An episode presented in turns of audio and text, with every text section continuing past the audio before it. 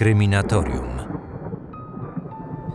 Na kryminatorium możecie posłuchać o tych mało znanych historiach, o tych mało znanych sprawach kryminalnych, ale nie może również zabraknąć tych najgłośniejszych zbrodni.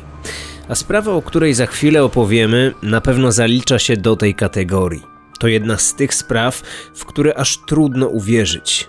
Jak to możliwe, że na świecie istnieją tacy ludzie jak on? Tacy ludzie jak ten bezlitosny tyran Józef Fritzl. Cieszyłem się, że w piwnicy będę miał prawdziwą rodzinę z kobietą i kilkorgiem dzieci. Cieszyłem się, że będę miał dużo dzieci. To jedna z jego wypowiedzi, a w tym odcinku przytoczonych cytatów Józefa pojawi się więcej. W ten sposób skonfrontujemy okoliczności sprawy ze słowami antybohatera tej opowieści. Kryminatorium. Otwieramy akta tajemnic. Gdy 27 kwietnia 2008 roku serwisy telewizyjne rozpoczęły swoje relacje na żywo z Amstetten, niewielkiego robotniczego miasteczka w Dolnej Austrii, widzowie na całym świecie wstrzymali oddech w przerażeniu. Dzień wcześniej austriacka policja aresztowała 73-letniego emerytowanego inżyniera Józefa Fritzla, który porwał i więził swoją córkę Elizabeth. Kobieta przytrzymywana była w przydomowej piwnicy i regularnie gwałcona. W tym czasie urodziła siedmioro dzieci. Ojcem ich wszystkich był Józef Fritz. Koszmar Elizabeth trwał 24 lata. Marzenie o dużej rodzinie towarzyszyło mi od małego. Ja wychowywałem się sam. Nie miałem się nawet z kim bawić. Czułem się bardzo samotny. Odkąd pamiętam, zawsze chciałem mieć dużo dzieci.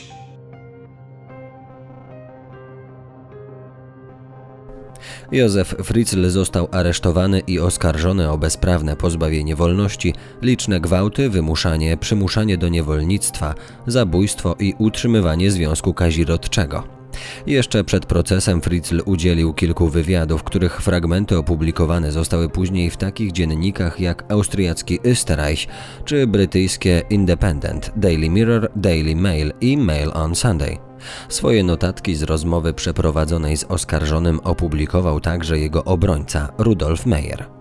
Wypowiedzi potwora z Amstetten rzuciły nie tylko nowe światło na wydarzenia, które rozegrały się tuż pod jego rodzinnym domem, ale też odpowiedziały na pytania, kim był Józef Fritzl i dlaczego przez niemal ćwierć wieku bezkarnie prowadził podwójne życie.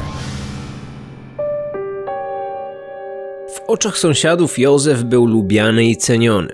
W końcu to emerytowany inżynier o nieposzlakowanej opinii, wzorowy ojciec, Przynajmniej za takiego uchodził przez lata. Dla członków swojej rodziny był jednak tyranem. Nie tolerował odmiennego zdania i jakiejkolwiek formy sprzeciwu. Moja matka była silną kobietą. Wpajała mi pracowitość, porządek i dyscyplinę. Bardzo ciężko pracowała, aby zapewnić mi wykształcenie. Była najlepszą kobietą na świecie, a ja w jakimś stopniu byłem jej mężczyzną. Kochałem ją ponad wszystko. Młodość i dorastanie potwora z Amstetten opisali w książce Zbrodnie Józefa Fritzla Analiza faktów Bojan Panczewski i Stefani Marsz. Fritzl wychował się pod wpływem swojej surowej i zaborczej matki. W trudnych powojennych czasach wychowywała go samotnie. Z jednej strony rozpieszczała syna, z drugiej karała za najdrobniejsze nawet przewinienia. Z biegiem lat Józef był coraz bardziej zafascynowany matką, do tego stopnia, że wyobrażał sobie siebie w roli jej kochanka i męża. Gdy poznał swoją przyszłą żonę, nieustannie porównywał ją do swojej matki. Porównania te trwały nawet po ich ślubie. Miałem kilka dziewczyn i potem poznałem Rosemary, ale ona nie była taka jak moja matka. Była o wiele bardziej nieśmiała, była słabsza niż moja matka. Na zewnątrz Fritzlowie mieli opinię rodziny idealnej, zawsze uśmiechnięci i skorzy do pomocy. Prawda wyglądała jednak zupełnie inaczej. W czterech ścianach Józef rządził twardą ręką i nie uznawał kompromisów. Dorastałem w czasie nazizmu, to oznaczało rygor i surowość. Pochodzę ze starego pokolenia, wychowywanego inaczej niż dziś. Zawsze kładłem duży nacisk na przyzwoitość i dobre wychowanie. Przyzwoitość i dobre wychowanie. Hm. Tym się kierował, ale rozumiał te pojęcia zupełnie inaczej niż reszta ojców i mężów. Fritzl nie tolerował samowoli i nieposłuszeństwa u swoich dzieci. Uległa i wystraszona żona urodziła mu ich siedmioro, ale nie miała żadnego prawa stawać w ich obronie. Józefowi wybaczała natomiast wszystkie złe uczynki. Była przy nim nawet wtedy, gdy w roku 67 trafił do więzienia za gwałt na 24-latce. Miał w głowie obraz rodziny idealnej i gotowy był zrobić wszystko, aby ten obraz był prawdziwy. Najwięcej kłopotów wychowawczych sprawiała mu jedna z córek, urodzona w roku 66 Elizabeth. Gdy zaczął się u niej okres dojrzewania, Elizabeth przestała trzymać się moich reguł. Całe noce spędzała w obskurnych barach, a gdy wracała do domu, śmierdziała alkoholem i dymem. Próbowałem ją ratować z tego bagna. Załatwiłem jej nawet pracę kelnerki, ale często do tej pracy nie przychodziła. I choć dwa razy wyrwałem ją z tego okropnego kręgu, ona nadal wałęsała się ze złymi ludźmi. Zaczęła uciekać z domu. Postanowiłem więc zatroszczyć się o nią i stworzyć miejsce, z którego nie mogłaby uciec. Musiałem odizolować Elizabeth od zewnętrznego zepsutego świata. Józef stawał się o nią coraz bardziej zazdrosny. Gdy skończyła 12 lat, ojciec zaczął odczuwać do niej pożądanie. Wieczorami przychodził do niej do pokoju i nagi kładł się obok niej na łóżku. Czasami podrzucał do jej pokoju pornograficzne pisma, aby potem wspólnie je z nią oglądać. Elizabeth bała się ojca, więc nikomu się nie skarżyła, nawet matce. Dawała co prawda dyskretne sygnały swoim koleżankom, że coś złego dzieje się u niej w domu, ale nikt nie zareagował na czas. I choć Fritzl stanowczo temu zaprzeczył, istnieją przypuszczenia, że pierwszy raz Elizabeth została przez niego zgwałcona, gdy miała 15 lat. To nieprawda. Nie jestem bestią, która mogłaby się w taki sposób znęcać nad nieletnim dzieckiem. To stało się dopiero później, o wiele później, dopiero gdy była już dorosła. Swój diabelski plan Fritzl zaczął wprowadzać w życie tuż po tym, gdy uzyskał pozwolenie na dobudowanie dodatkowego piętra w swoim domu oraz na powiększenie piwnicy. Bez niczyjej pomocy własnoręcznie tworzył nocami podziemny bunkier. Gdy Józef znikał na długie godziny w podziemiach swojej posiadłości, reszta rodziny odczuwała ulgę. Nikt nie ośmielił się zadać mu pytania, co tam robi i po co. Ważne, że go nie było. Nie krzyczał i nikogo nie karał. Gdy przebywał w piwnicy, życie domowników na górze stawało się znośne. Planowałem to dwa, może trzy lata. W roku 81 lub 82 zacząłem rozbudowywać moją piwnicę i zmieniać ją w cele. Zamontowałem stalowe drzwi, wzmocnione betonem. Posiadały silnik elektryczny i otwierały się wyłącznie po wstukaniu specjalnego kodu na pilocie. W bunkrze wszystkie ściany były dźwiękoszczelne. W środku zamontowałem toaletę, wstawiłem łóżko, kuchenkę i lodówkę. Był też prąd i oświetlenie. W dobudowanym piętrze swojego domu Fritzl urządził kilka mieszkań, które wynajmował. W ciągu następnych lat pojawiło się tam wielu lokatorów. Ani on, ani liczni sąsiedzi nie zauważyli prowadzonej z wielkim rozmachem rozbudowy piwnicy. Nikomu nie wydały się podejrzane tajemnicze odgłosy, które w środku nocy wydobywały się z podziemi posiadłości Fritzlów. Nikt nie zapytał, po co wnosi tam tyle sprzętu, mebli i urządzeń. Czy ktoś wiedział, co tam robię? Być może, ale mi było to obojętne, czy ktoś to zauważy. Piwnica należała wyłącznie do mnie. To był mój teren i tylko ja miałem tam wstęp.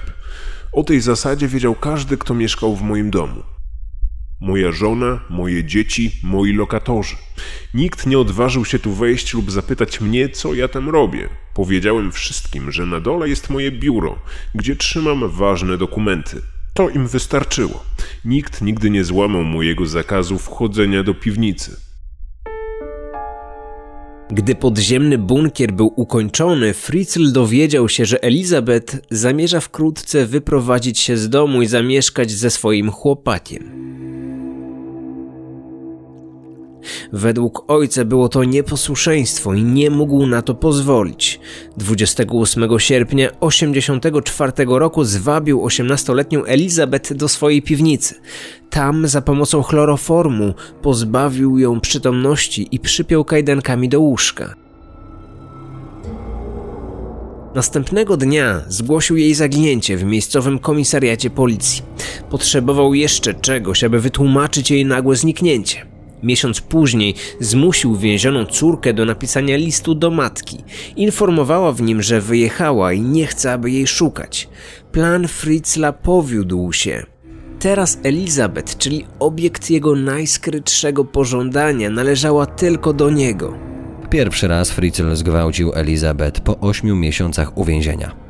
Od tego czasu do kontaktów seksualnych dochodziło regularnie. Zwyrodnialec pojawiał się w bunkrze co kilka dni, zawsze wtedy, gdy przychodziła mu ochota na seks. Moja skłonność do seksu z Elizabeth była coraz silniejsza. Wiedziałem, że ona nie chciała, abym się do niej zbliżał. Wiedziałem też, że sprawiam jej ból. Czułem jednak wewnętrzny przymus, aby zrobić to, co było zakazane. To stało się moim nałogiem. W pierwszą ciążę Elizabeth zaszła w roku 86, ale poroniła. Po trzech latach urodziło się pierwsze dziecko Fritzla i Elizabeth, dziewczynka, Kerstin. Józef tym razem postanowił odpowiednio przygotować swoją córkę do porodu. Elizabeth oczywiście bardzo bała się porodu, ale ja naprawdę chciałem mieć z nią dzieci. Przyniosłem jej odpowiednie książki, żeby wiedziała, co ma zrobić, gdy przyjdzie już ten dzień.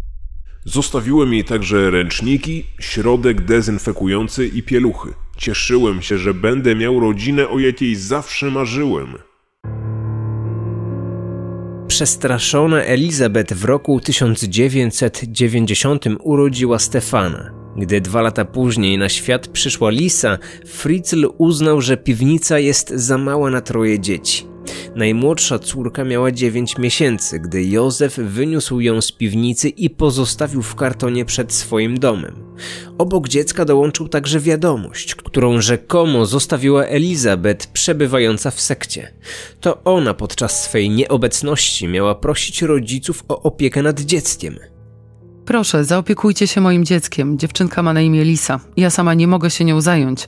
Nie szukajcie mnie. To byłby daremny trud i tylko zwiększyłoby cierpienie moje i moich dzieci. Tu, gdzie jestem, jest mi dobrze, ale zbyt duża liczba dzieci i ich edukacja nie są tu mile widziane.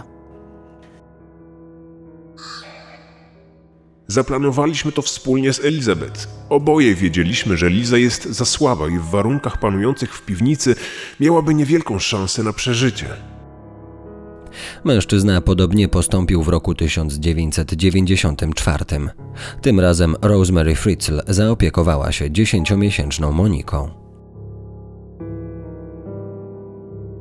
W tym samym czasie Fritzl na prośbę swojej córki powiększył piwnicę z 35 do prawie 60 metrów kwadratowych. Kerstin i Stefan rośli, potrzebowali więc więcej miejsca do nauki i zabaw. Według Fritzla warunki w piwnicy były wystarczające do życia. W rzeczywistości miejsce, w którym mieszkali więźniowie, prezentowało się odrażająco i koszmarnie. Aby dostać się do bunkra, trzeba było przejść przez zagracony warsztat. Ukryta za jednym z regałów komora prowadziło do 300-kilogramowych stalowych drzwi wzmocnionych betonem.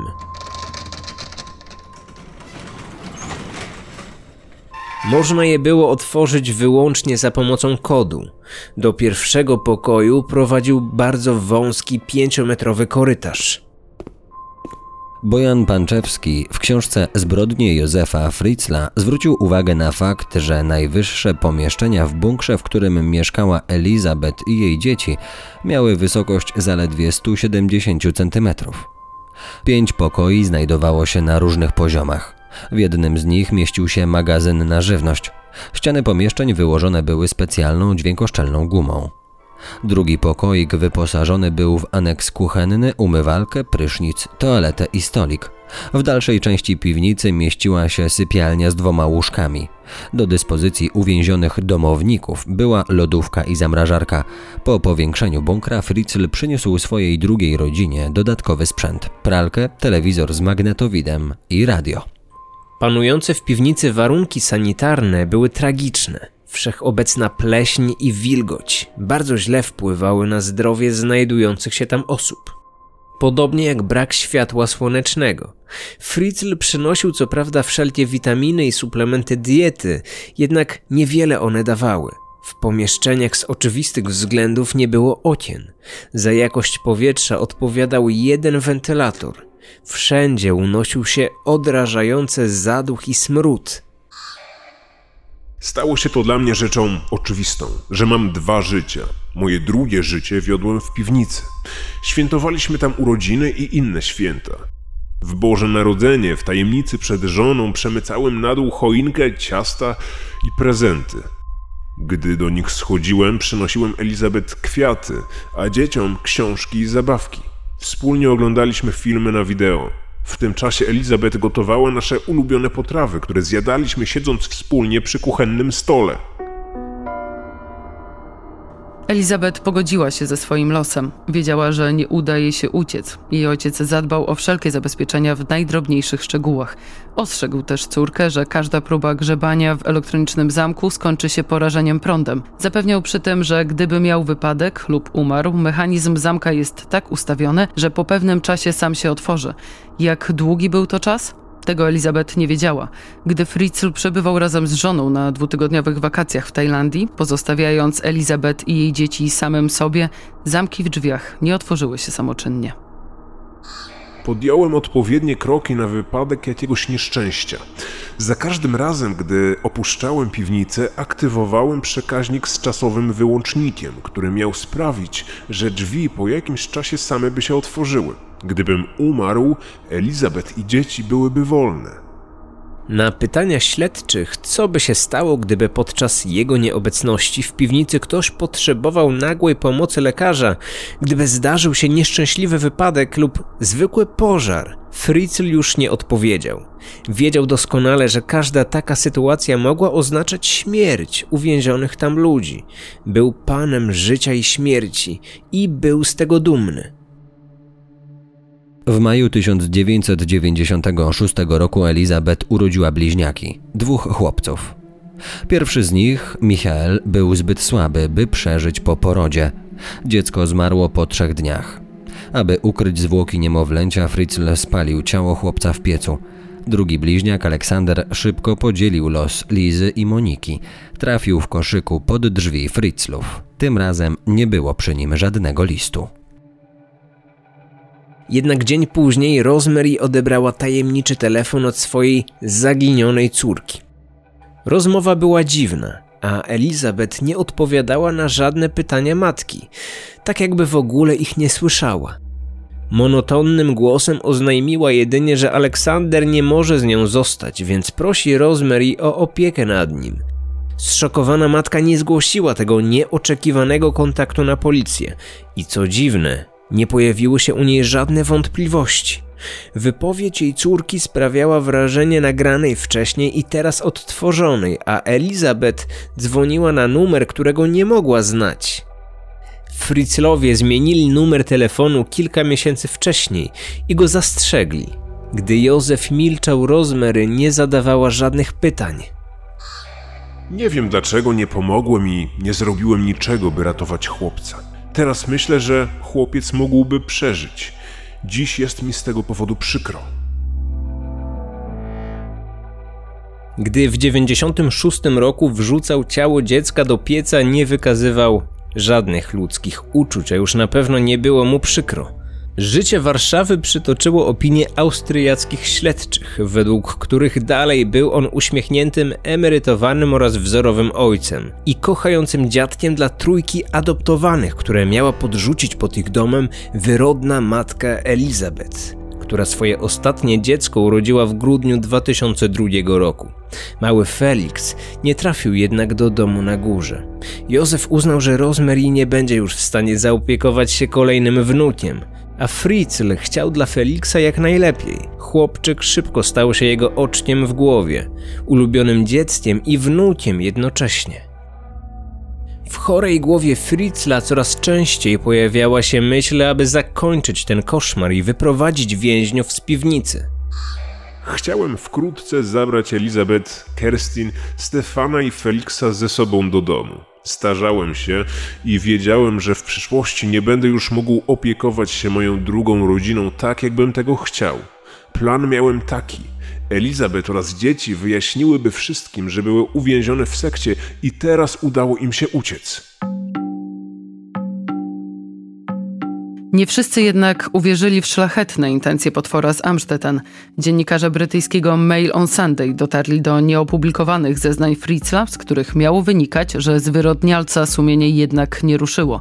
Powód był zupełnie inny. Otóż Fritzl miał powiedzieć psychiatrze, że gwałcenie córki po prostu mu się znudziło. Wyniszczona życiem w piwnicy, Elizabeth szybko się zestarzała i przestała się Fritzlowi podobać. Dlatego zaczął myśleć o jej wypuszczeniu. Wersję dziennikarzy mieli też nieoficjalnie potwierdzić policjanci biorący udział w śledztwie. Mimo, że z każdym kolejnym rokiem Elizabeth coraz bardziej traciła wiarę w to, że odzyska wolność, wciąż umiała wykrzesać dość siły, by znosić cały swój trud bez żadnych skarg. Tę siłę dawały jej dzieci. Elizabeth do końca pozostała silna. Nigdy na nic nie narzekała. Nawet gdy jej dziąsło zaczęły gnić i zęby jeden po drugim wypadały z ust. Wiem, że cierpiała dzień i noc w nieznośnym bólu i nie mogła spać. Mimo to nie skarżyła się na nic. Była niezwykle silna. Tak jak moja matka. Koniec tego koszmaru nastąpił w kwietniu 2008 roku, gdy najstarsza córka Elizabeth, 19-letnia Kerstin, poważnie zachorowała. Po namowie jej matki Fritzl zgodził się zabrać Kerstin do szpitala. Dziewczyna w ciężkim stanie trafiła na OJOM 19 kwietnia. Lekarze potrzebowali jednak jej dokumentów i karty chorobowej. Fritzl nie miał ani jednego, ani drugiego. Nie wiedział też, co powiedzieć lekarzom. Posiadał tylko list od Elizabeth, którego treści lekarze nie potrafili zrozumieć. Aby ratować Kerstin, następnego dnia Fritzl do szpitala przyprowadził Elizabeth, której wygląd i stan emocjonalny wydał się lekarzom podejrzany. O swoich wątpliwościach poinformowali policję. Gdy funkcjonariusze pojawili się w szpitalu, po Elizabeth nie było już śladu. Rozpoczęto więc zakrojoną na szeroką skalę akcję poszukiwawczą. Fritzl został przesłuchany i to kilka razy. Bał się, że policja zaczyna go podejrzewać o ukrywanie córki. Postanowił ratować swoją skórę. Rankiem 26 kwietnia wyprowadził swoich więźniów z piwnicy i wprowadził do swojego domu. Ogłosił triumfalnie, że po 24 latach córka wraz z dziećmi uciekła z sekty i wróciła do Amstetten. W tym samym dniu Józef i Elizabeth pojawili się pod szpitalem w celu uzyskania informacji o stanie zdrowia znajdującej się w śpiączce Kerstin. Na to tylko czekali policjanci, którzy aresztowali Elizabeth pod zarzutem doprowadzenia Kerstin do stanu zagrażającego jej życiu. Elizabeth mogła zostać przesłuchana bez obecności swojego ojca tyrana. Najpierw jednak policjanci zapewnili jej i dzieciom bezpieczeństwo. Obiecali również, że Fritzl już nigdy się do niej nie zbliży. Dopiero wtedy zaczęła zeznawać i opowiadać prawdę. John Glad w książce, której polski tytuł to Sekrety w piwnicy, przytacza jej pierwsze słowa skierowane do policjantów. Jeśli opowiem wam dokładnie moją historię, nikt z was mi nigdy nie uwierzy. Ale policjanci uwierzyli. I kilka minut później Józef Fritzl został aresztowany i przewieziony do aresztu. Następnego dnia ludzie z całego świata w przerażeniu oglądali telewizyjne dzienniki. Znalazłem się w zaklętym kręgu, którego nie umiałem przerwać. Nie tylko dla Elizabeth nie było żadnego wyjścia, dla mnie także. Z każdym następnym tygodniem po uwięzieniu córki moja sytuacja stawała się coraz bardziej zła. Myślałem, czy ją wypuścić, czy nie. Nie potrafiłem jednak podjąć decyzji. Wiedziałem przecież, że mój czyn z każdym kolejnym dniem zostanie surowiej oceniony. Bałem się aresztowania i więzienia. Bałem się też, że moja rodzina dowie się o tym, co zrobiłem. Było już za późno, by wszystko naprawić. taki sposób Józef Fritzl swoje postępowanie wyjaśniał w procesie, który rozpoczął się 16 marca 2009 roku. Proces trwał zaledwie 4 dni. Ze względu na dramatyczne szczegóły sprawy toczył się za zamkniętymi drzwiami. Dziennikarze i zainteresowane osoby nie mieli więc wstępu na rozprawę. Elizabeth nie pojawiła się w sądzie. Nie chciała stanąć ponownie oko w oko ze swoim oprawcą. Jej nagrane wcześniej zeznanie zostało odtworzone w sądzie, a ona była w pokoju obok. Miała możliwość obserwować twarz Józefa, wsłuchującego się w każde jej słowo. Gdy Elizabeth ze łzami w oczach przez 11 godzin mówiła o traumie, którą przeżyła i o cierpieniu, którego zaznała ze strony własnego ojca, Fritzl, dotąd bezlitosny i pewny siebie cynik, rozpłakał się. Poprosił sąd o zabranie głosu. Wysoki sądzie, przyznaję się do wszystkich zarzucanych mi czynów. To, co zrobiłem mojej córce, było bardzo złe. Było naprawdę chore. Józef Fritzl został uznany winnym pozbawienia wolności, wymuszenia, kazirodztwa, gwałtów, zabójstwa dziecka przez zaniechanie oraz niewolnictwa poprzez zamknięcie Elizabeth Fritzl i jej dzieci we własnoręcznie wykonanym schronie w piwnicy własnego domu mieszczącego się w Amstetten w Dolnej Austrii. Józef został skazany na karę dożywotniego pozbawienia wolności, którą odbywa w więzieniu w Stein, w miejscowości Kryms nad Dunajem w Dolnej Austrii. Po dwóch latach odsiadki stwierdził, że odpokutował już swoje winy i wierzy, że wkrótce wyjdzie na wolność. Moim marzeniem jest to, że opuszczę więzienie będąc żywym.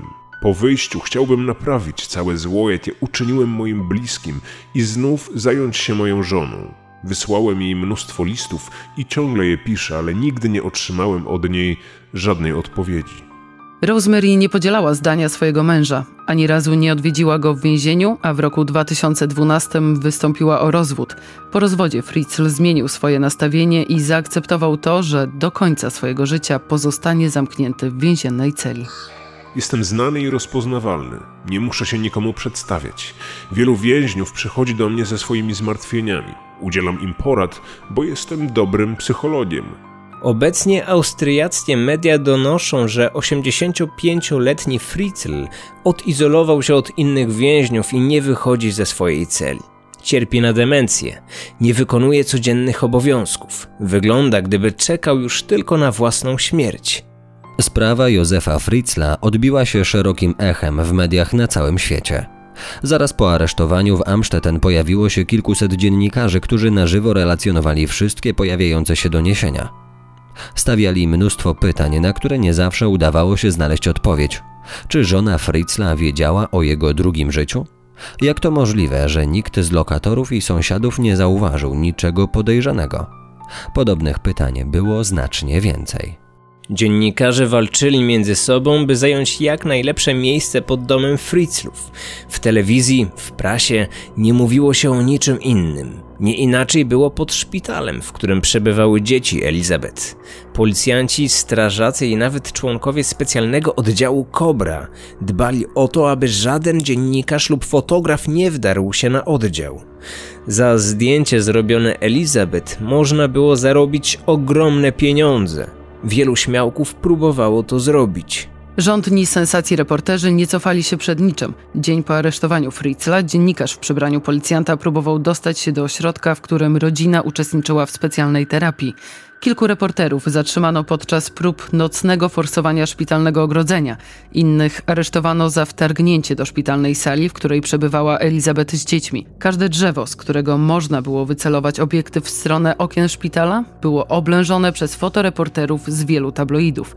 Agenci ochrony mieli pełne ręce roboty przy ściąganiu ich z gałęzi. Z powodu tego dziennikarskiego oblężenia lekarze zmuszeni zostali do odwołania i przełożenia zaplanowanego wyjścia na pierwszy w życiu spacer Stefana i Feliksa na świeżym powietrzu. Pół roku po aresztowaniu Fritzla, jeden z anonimowych dziennikarzy BBC dotarł do fragmentów liczącego ponad 130 stron specjalnego raportu jednego z psychiatrów, który przed procesem badał Józefa. Urodziłem się, by gwałcić. I I tak długo się powstrzymywałem.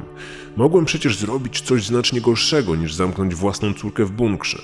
Dzieciństwo uczyniło mnie upośledzonym emocjonalnie. Wytworzyło we mnie potrzebę posiadania drugiego człowieka na własność. Nie mogłem z tym walczyć, a mój wybór padł na Elizabeth. Wiedziałem, że dzięki posiadaniu dzieci z Elizabeth zapewnię sobie jej wierność, że już nie będzie chciała innego mężczyzny. Byłem niczym wulkan, z którego wypływa strumień lawy, destrukcyjnej i niekontrolowanej. Elizabeth Fritzl zmieniła tożsamość i zamieszkała gdzieś w Austrii. Wyszła za mąż za swojego ochroniarza i unika wszelkich kontaktów z dziennikarzami. Przypadek z Amstetten uzmysłowił ludziom to, że zło czaić się może w każdym człowieku. Nawet ktoś najbardziej szanowany, o nieskazitelnej reputacji, może kryć w sobie bestię.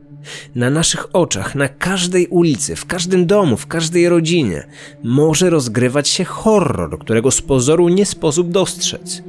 Ludzie zajęci własnymi sprawami nie potrafią w porę dojrzeć cichych sygnałów i usłyszeć czyjegoś wołania o pomoc. A może czasami po prostu nie chcą ich usłyszeć, ponieważ tak jest zdecydowanie prościej. Myślicie, że jestem największym złem? Że jestem wyjątkowy? Takich jak ja jest wielu. Zajrzyjcie do piwnic innych ludzi. Z pewnością znajdziecie tam inne ukryte rodziny i inne uwięzione kobiety. Kryminatorium. Otwieramy akta tajemnic.